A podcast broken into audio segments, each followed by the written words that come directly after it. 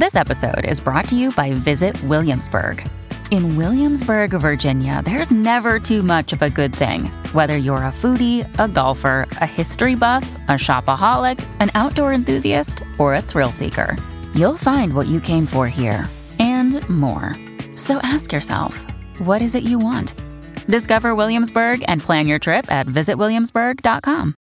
Hey, it's Ryan Reynolds, and I'm here with Keith, co star of my upcoming film, If, only in theaters, May 17th. Do you want to tell people the big news? All right, I'll do it. Sign up now and you'll get unlimited for $15 a month in six months of Paramount Plus Essential Plan on us. Mintmobile.com slash switch. Upfront payment of $45 equivalent to $15 per month. Unlimited over 40 gigabytes per month. Face lower speeds. Videos at 480p. Active Mint customers by 531.24 get six months of Paramount Plus Essential Plan. Auto renews after six months. Offer ends May 31st, 2024. Separate Paramount Plus registration required. Terms and conditions apply if rated PG. When you need mealtime inspiration, it's worth shopping Kroger, where you'll find over 30,000 mouthwatering choices that excite your inner foodie. And no matter what tasty choice you make, you'll enjoy our everyday low prices, plus extra ways to save, like digital coupons worth over $600 each week. You can also save up to $1 off per gallon at the pump with fuel points. More savings and more inspiring flavors make shopping Kroger worth it every time. Kroger, fresh for everyone. Fuel restrictions apply. Welcome to the New Books Network. Hello and welcome to New Books in the Indian Ocean World, a podcast channel on the New Books Network. This podcast is for listeners who want to sail the waters of the expansive Indian Ocean to learn about its past and present. Thank you for joining me. I'm your host, Ahmed Al-Mazmi, a PhD candidate at Princeton University. And with us today is Dr. Nur Sobers-Khan, the former director of the Aga Khan Documentation Center which is a research center and archive of Islamic visual culture and urbanism at MIT. And today we will be discussing uh, a newly published special issue titled Beyond Colonial Rupture Print Culture and the Emergence of Muslim Modernity in 19th Century South Asia. And it's introduced and edited by Dr. Nur Sobers-Khan, Leliuddin, and Priyanka Basu, and published uh, in the International Journal of Islam in Asia the third issue, published in September 2023. Welcome, Nur, to New Books in the Indian Ocean World, and thank you so much for taking the time to talk about the issue. Not at all. Thank you so much for having me. It's a real pleasure to be here. Happy to have you. First, we would like to learn more about the editors in this case. So, if you can say a few words about yourself, that is where you grew up, how you became interested in this uh, theme and field of study, and if you would like to mention any mentors or books along the way. Sure, absolutely. So I think before we dive in, I just want to also um, uh, send a huge thanks to my co-editors who worked on this uh, special edition that we're going to talk about today with me, uh, Doctors Layli Uddin and Priyanka Basu, who also worked together with me at the British Library and were part of the um, big AHRC project that led to this publication. So, you know, anything I say today about um, print or print in South Asia really is the result of, of kind of collective intellectual effort. So I just want to acknowledge that at first, um, of course, any errors remain my own, but um, this was definitely a group effort. Um, as for me, uh, let's see. So um, uh, well, I was born in the States and grew up there, and then wound up studying in the UK. So I did uh, Oriental, it was still called Oriental Studies then uh, for my undergraduate degree at the University of Cambridge. Um, I did Arabic and Persian, and then went on to do a PhD um, at the same institution. Uh, I actually, so now, I mean, you know, we're going to talk about South Asia today, but my original research, you know, really, I'm a social and cultural historian of the Ottoman Empire. So I did my PhD on the sort of, it was a socio-cultural history of the 16th century Ottoman Empire, uh, focused on slavery and manumission. Um, and then, uh, as a result of working on archival and manuscript sources very intensively, I got very interested in uh, Islamic codicology and paleography. Um, and that was kind of my gateway drug to working as a manuscript curator. so after I finished my PhD, um, I went to work at the British Library. My first job there was working in the Persian uh, section on the Persian manuscripts.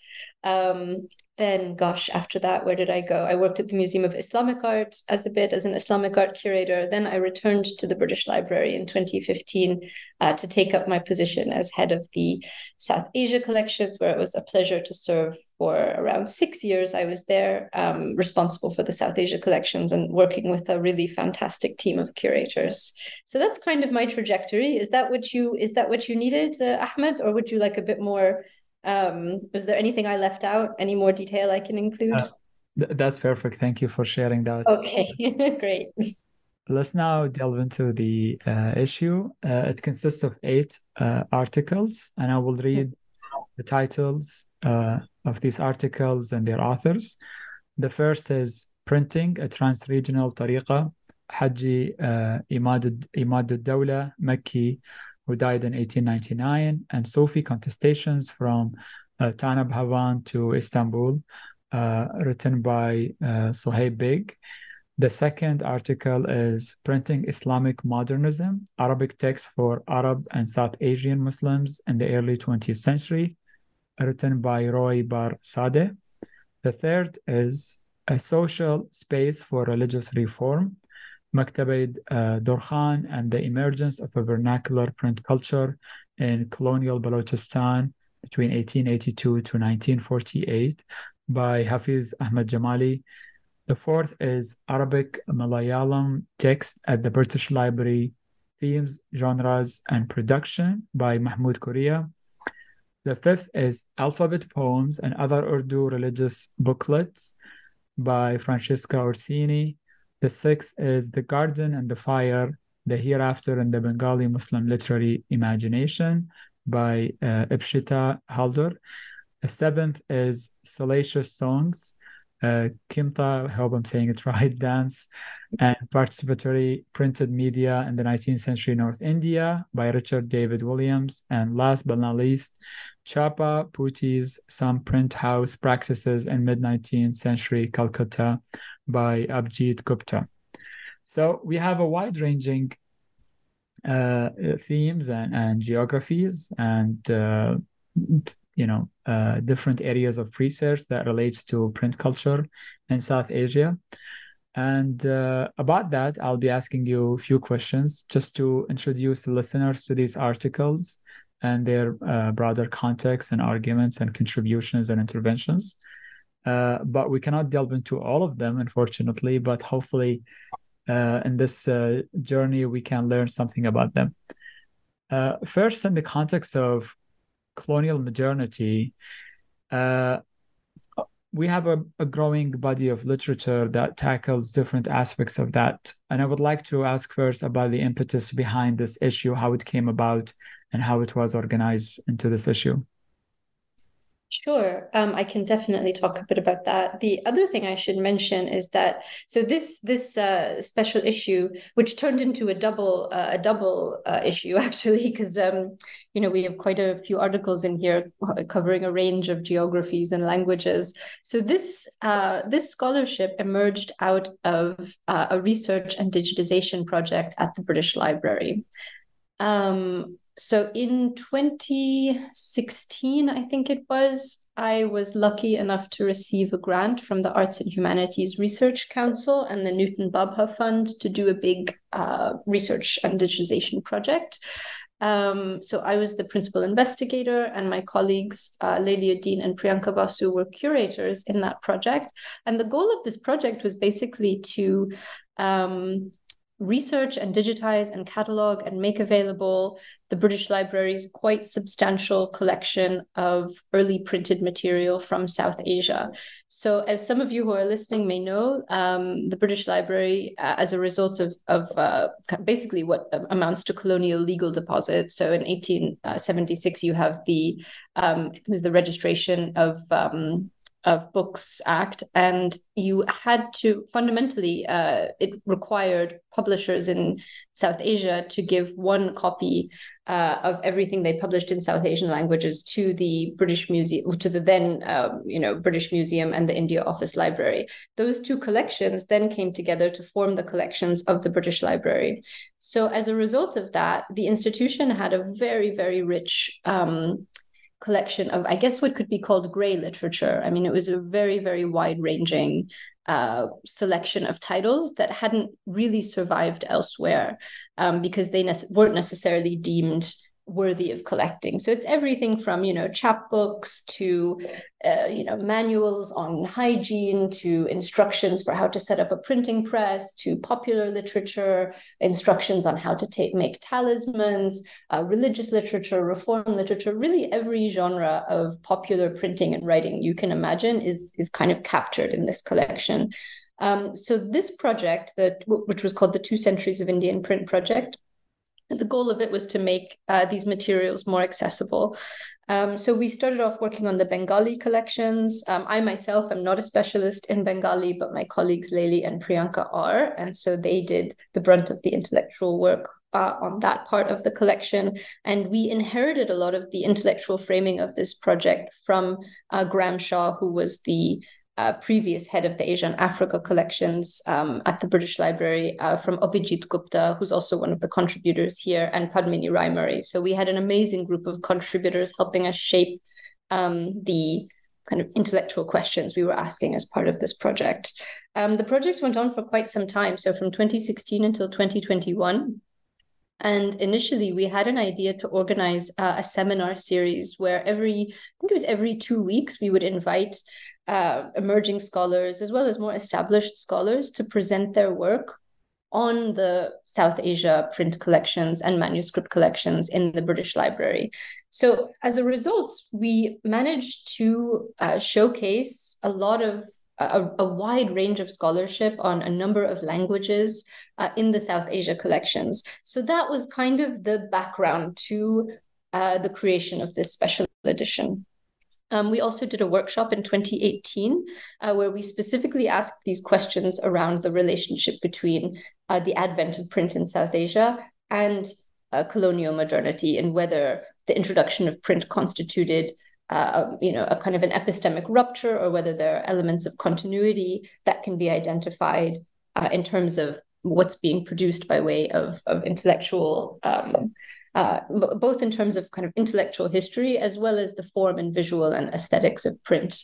So that's kind of the genesis to this, and that's also why we uh, you'll notice as you look through the titles, we we aimed for um, a wide variety in terms of the languages uh, that we captured um, in these articles. So we have you know some of the languages that have been very well studied such as urdu or bengali uh, in terms of print culture but we also aimed to uh, present research on languages and geographies that are a bit less examined. For instance, um, you know, the publication of um, Persian Sufi texts in um, you know, and the relationship with Makkah and the circulation, uh, which is in, you know, Sohaib Baig's article, uh, the circulation of texts on a much wider geography than South Asia, but that are fundamentally tied to questions of modernity in South Asia. Um, and, you know, as uh, Hafiz Jamali's article on print in colonial Balochistan, for instance, looks at a range of, uh, like the advent of print in a range of languages that have heretofore been neglected in scholarship. And arguably, uh, the same thing with Mahmood Kooria's article on Arabic Malayalam texts, um, which introduces uh, a corpus of texts in the British Library that, again, had not really been um, examined very closely by scholars. So that's, I hope that gives you a sense of the reason for the quite wide variety and some of the questions that we asked in this uh, special issue. Right. It's, it's really amazing how you brought all these uh, scholars together to think about this question. And regarding the overall uh, framework of this issue, um, the issue challenges the concept of epistemic rupture. Could you please elaborate uh, on this concept and how this idea is critiqued and what nuances emerge when examining uh, continuities and changes in the Islamic knowledge economy? Yeah, absolutely. So um, we were specifically looking at, at uh, production of texts uh, by Muslims and in a Muslim intellectual uh, context in South Asia. So, gosh, a lot of nuances emerge. And I would say each. So, the, the thing is, I don't think we, I mean, uh, the main overarching argument that you can identify throughout all of the articles and the introduction, um, the primary argument is that obviously the question of print being introduced into South Asia isn't as simple as um, uh, you know the creation of an intellectual rupture. Uh, there are a number of uh, of elements where you can say, you know, for instance, the introduction of print actually uh, gave new life to certain genres of intellectual production that we as moderns would consider perhaps to be, you know, quote unquote enchanted, although obviously that's a whole other discussion about, you know, what that term implies. Um, you know, at the same time, um, the introduction of print allowed for the dissemination of uh, you know, scribal practices in the forms of lithography, for instance, um, and the dissemination of manuscript culture as well. Certainly in the uh, in the Urdu sphere or in works that are produced in Perso-Arabic script, the introduction of print actually allowed for the proliferation of a number of uh, types of knowledge production that would be considered kind of pre-modern in the sense that they don't adhere to a kind of you know rationalist reformist agenda. So i would say that's one thing that you can identify in all of the papers but what's what i like about uh, each of the articles is that each one has very much its own specificities according to the context the the language the the type of production that's being examined. And i think each one um, identifies some idiosyncrasies of the type of production that they're looking at. Like I found uh, Richard Williams' article particularly interesting insofar as it traces, you know, it looks, you know, at the way that this particular type of, uh, you know, uh, kind of salacious uh, song is linked to kind of Islamicate cultural practices uh, in 19th century North India, you know, and, and kind of what, um, you know, how that can be seen as a rupture, but then um, it draws on earlier traditions and at the same time uh, becomes a kind of canonized uh, form of music by the time it reaches the Caribbean. So again, it plays on this idea of like, okay, what actually does this constitute a rupture? Does it constitute actually the creation of a new genre? And then the creation of this new genre of, of dance and music itself becomes canonized as a kind of classical form um, of, of musical production. So, and I think each article explores these kinds of nuances, um, you know, in their own way. So uh, you know, for instance, Hafiz Jamali's article I thought was very interesting because it looks at um, the way that so his follows a slightly different argument insofar as uh, he looks at how um, the introduction of print culture in Balochistan actually does promote a reformist agenda, which largely adheres to, in many ways, um, the kind of received argument of what the introduction of print culture does in colonial South Asia. You know, and yet he examines how um, you know, the introduction of different uh, forms of typography uh, might have altered, uh, you know, intellectual production. So again, I would say each article looks at uh, a very specific context, and each one brings out the specificities of that context that do, in some way, relate to the overarching argument. But I would say um, it's it's difficult to to generalize across all of them.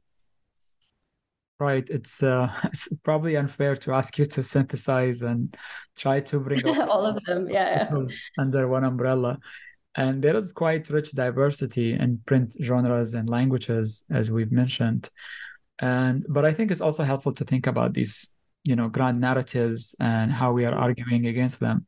And one of the persisting one is the the the argument against the, you know, that colonialism brought uh, significant rupture in the way uh, Muslims have been interacting with text. So, can you please delve deeper into the ways uh, the pre colonial practices and cultures of writing and reading persisted in the print landscape, especially uh, in terms of text copying, adaptation, and circulation? Yeah, absolutely. And I might actually, if you don't mind, to answer that question, I think I also have to draw on uh, some scholarship uh, outside of this, uh, outside of this specific special edition, if you don't mind, because um, you have some really interesting. So you have a, you know, a lot is kind of going on right now in the right. field of um, uh, you know, the, the, history of print. Uh, and the listeners will appreciate. Yes. yeah, exactly. So you know, you have really excellent work uh, by Megan Robb and Pranav Prakash. Um, Uh, Amanda Lanzillo is doing really interesting work on the history of lithography um, and and kind of the relationship of of labor actually in scribal practices to uh, the production of print. So um, and also I have a couple of articles uh, outside of this that address that exact question. The themes of which are are definitely present in this article, but in very general terms, what I can say is that you know the survival of um, kind of pre-modern or, or I guess you could say pre-print um, pr- practices of intellectual production in terms of the copying of manuscripts in terms of you know uh, glossing in terms of production of colophons or you know even the way that the uh, title page will look by way of uh, illumination and the layout on the page, which I would have say Mahmood and and Roy's articles uh, both touch on that and uh, touch on that point actually of the the kind of continuation of very specific of, of visual tropes that are specific to Islamic manuscript production in print culture. So there's definitely a continuity uh, in that respect. Many of the um, scribal practices also continue. Uh, and again, I think uh, Roy's article is really interesting. It addresses that particular point and looks at the ways that scribal practices, or not so much scribal practices, but the visual quality of print um, the way that it might appeal to different audiences and draw on different aesthetic registers. So he talks about the use of kind of naskh versus nastaliq and you know typography versus lithography uh, to appeal to audiences that had been kind of habituated to a kind of visual engagement with texts. Um, but, you know. Uh, he you know kind of gestures at this argument that uh, a south asian muslim audience would expect a certain type of you know nastaliq script for instance. Um, and so even printed texts would would cater to this um, in order to make the text more aesthetically appealing so that's in terms of visuals. The other thing I can say is that um, it's not in this special edition as such, but um, something I've researched elsewhere. You also have the reproduction of images as well from manuscripts, uh, often quite directly, um, almost as though the, the images and illustrations from manuscripts themselves had been uh, kind of taken and, and copied and reproduced either in engraving or lithograph. Um, so, you know, in some respects, there's a very direct visual connection between the manuscript tradition and the print and the print tradition. Um, in terms of content, uh, in many cases, in many cases, you do have, um, you know, the introduction of reformist texts, and, and it's a completely new um, intellectual endeavor. At the same time, I would say what you also see is a proliferation of uh, whatever existed in manuscript form, right? So the full gamut of um, you know genres of, of, of Islamic intellectual production that existed in pre-modernity, you find them in print as well, and often they're very popular. So if you take things like uh, you know magical practices and you know casting spells and you know things that are not necessarily considered to be high literature as such, and in many ways, you know if you actually look at the the volumes themselves, they're they're kind of very practical manuals for divination.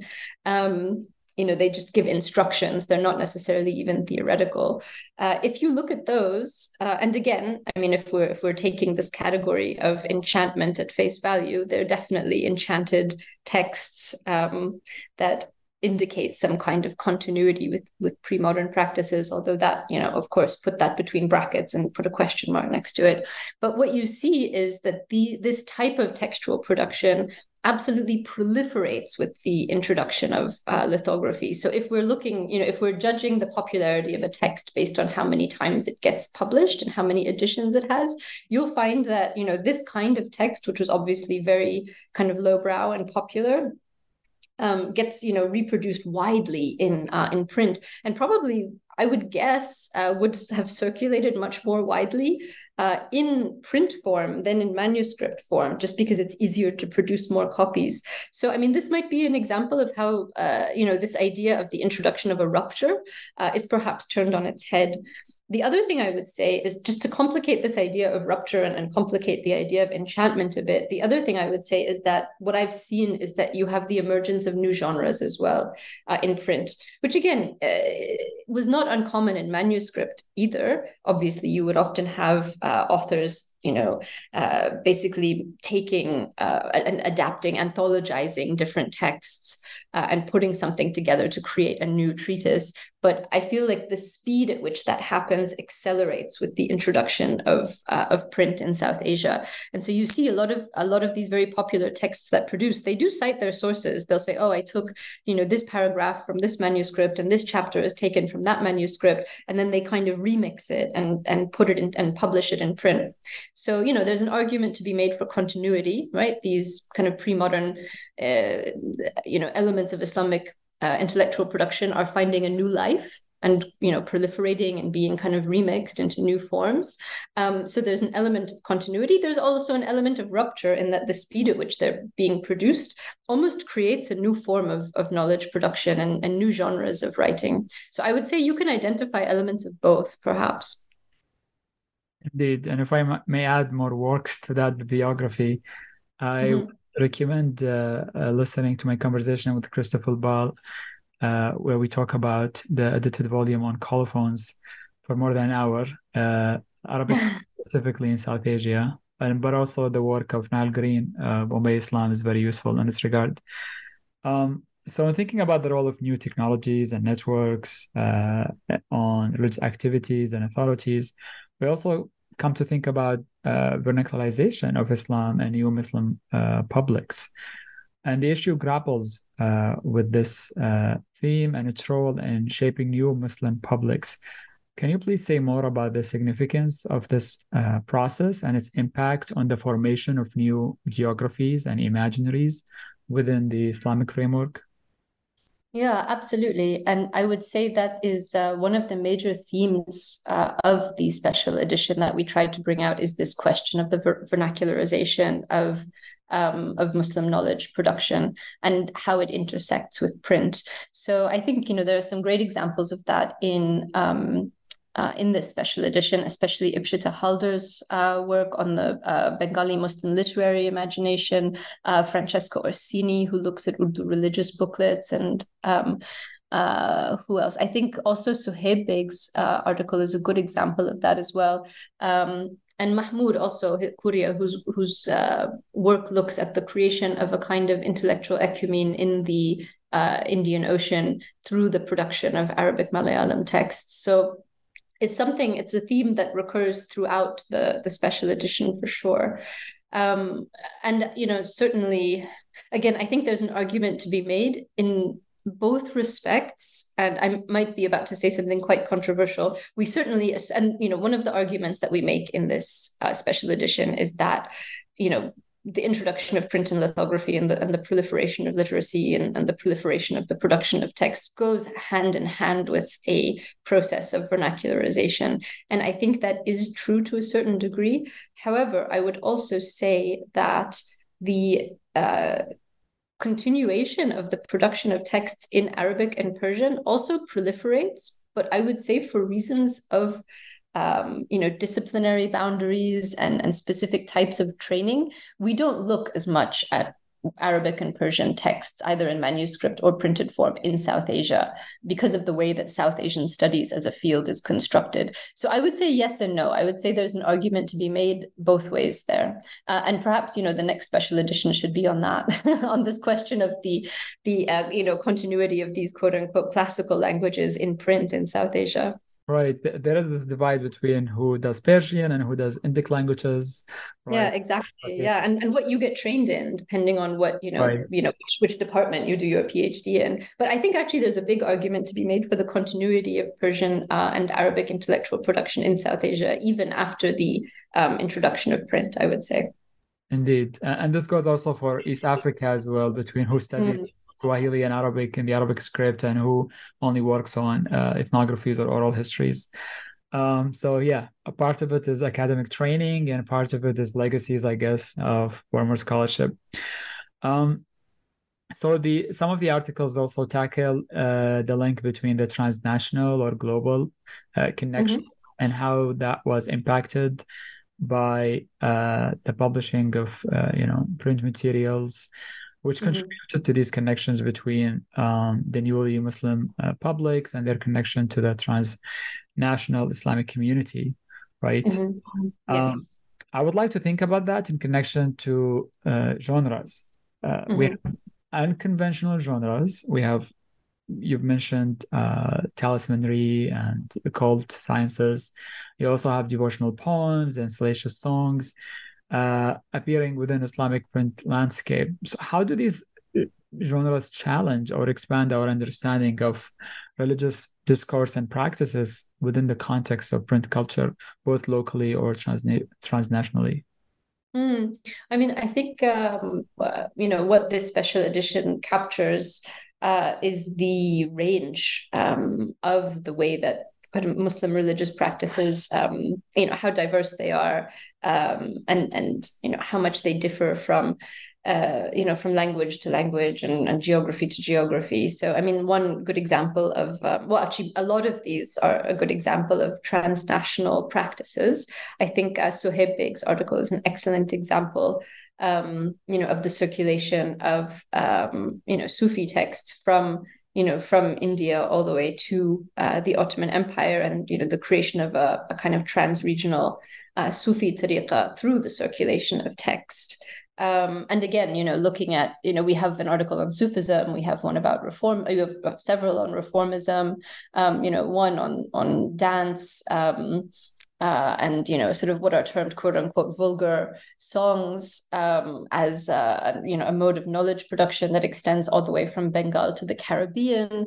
Um, so you know, and and you know, certainly Mahmood's uh, Mahmood Kooria's article that looks at um, the way that texts shape an intellectual community in the Indian Ocean.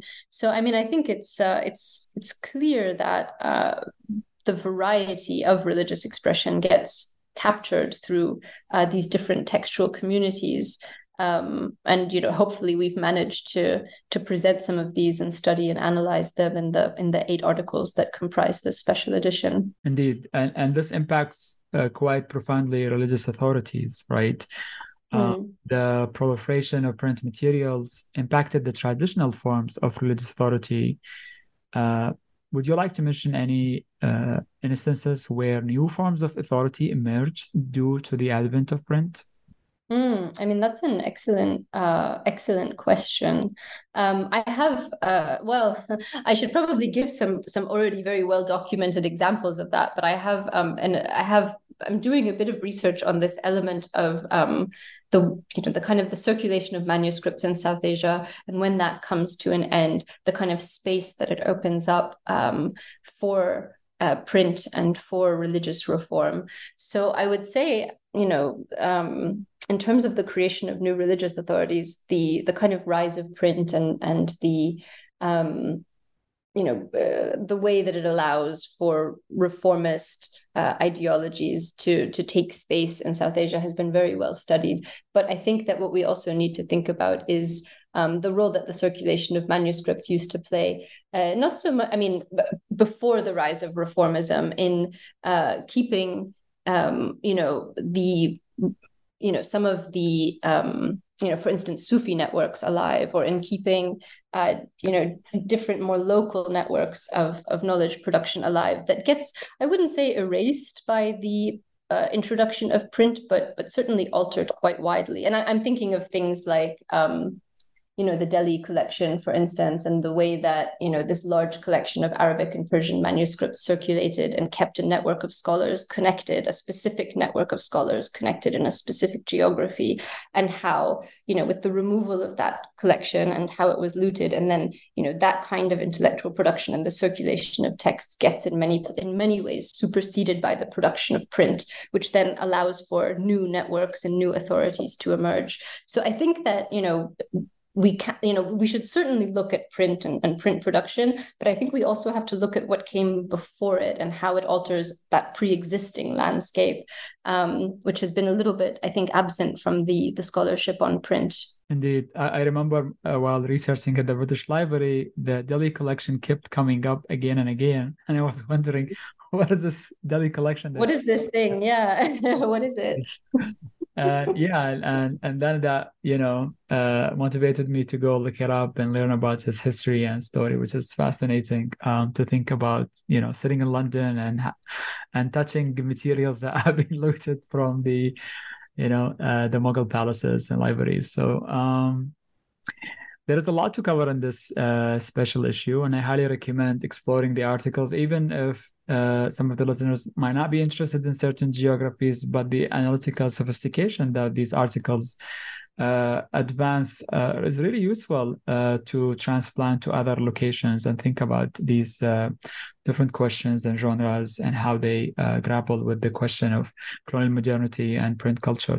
So, thank you so much for sharing uh, these insights from these articles. And to wrap it up, I would like to ask you who do you hope will read Beyond Colonial Rupture and what sort of impact would you like it to have well uh, i mean it's in many ways it's aimed at um, uh, scholars of print culture um, and specifically South Asianists. At the same time, the journal we published in the International uh, Journal of Islam and Asia has a much wider scope. So, as you mentioned, we're hoping also to make like a methodological intervention in the field. So, we actually hope that anyone who's interested in studying print and colonialism and the advent of modernity, kind of you know uh, across any geography, would be um, interested in reading uh, reading our, our our special edition and the introduction where we lay out some of the um, you know the methodological interventions that we're hoping to make so yeah i mean that's who i hope reads it. And, and you know anyone who's interested in these topics as well because you know not only do we try to make an analytical intervention we do look in a great deal of detail at some of the texts themselves um, at the context in which they were produced at the imagery at the visual tropes at elements of, of kind of the labor that went into producing the text. So it's a very rich um, special edition from that perspective as well. Indeed, and and the fact that uh, some of the articles uh, study quite overlooked languages and traditions. Mm. It really opens the door for other researchers to explore the tip of the iceberg that these articles are exploring because there's an entire archive behind these understudied languages to be explored. So I'm really grateful for that. Uh, before we let you go, there is one traditional question that we ask our authors, which is since this is off your desk, uh, what are you working on now or hope to work on in the future? Uh, okay, that's a very good question. I mean, it's it's kind of off my desk, but it will never really be off my desk because I uh, all of the kind of research that you know I went into to producing it, and you know the research that went into the large two centuries of Indian print, uh, you know, the AHRC project that generated uh, this. Uh, so I'm still very much working on the topic of, of lithography, and I'm very, very interested in this question of the way that um, manuscript production gets uh, adapted into lithography in 19th century and early 20th century South Asia.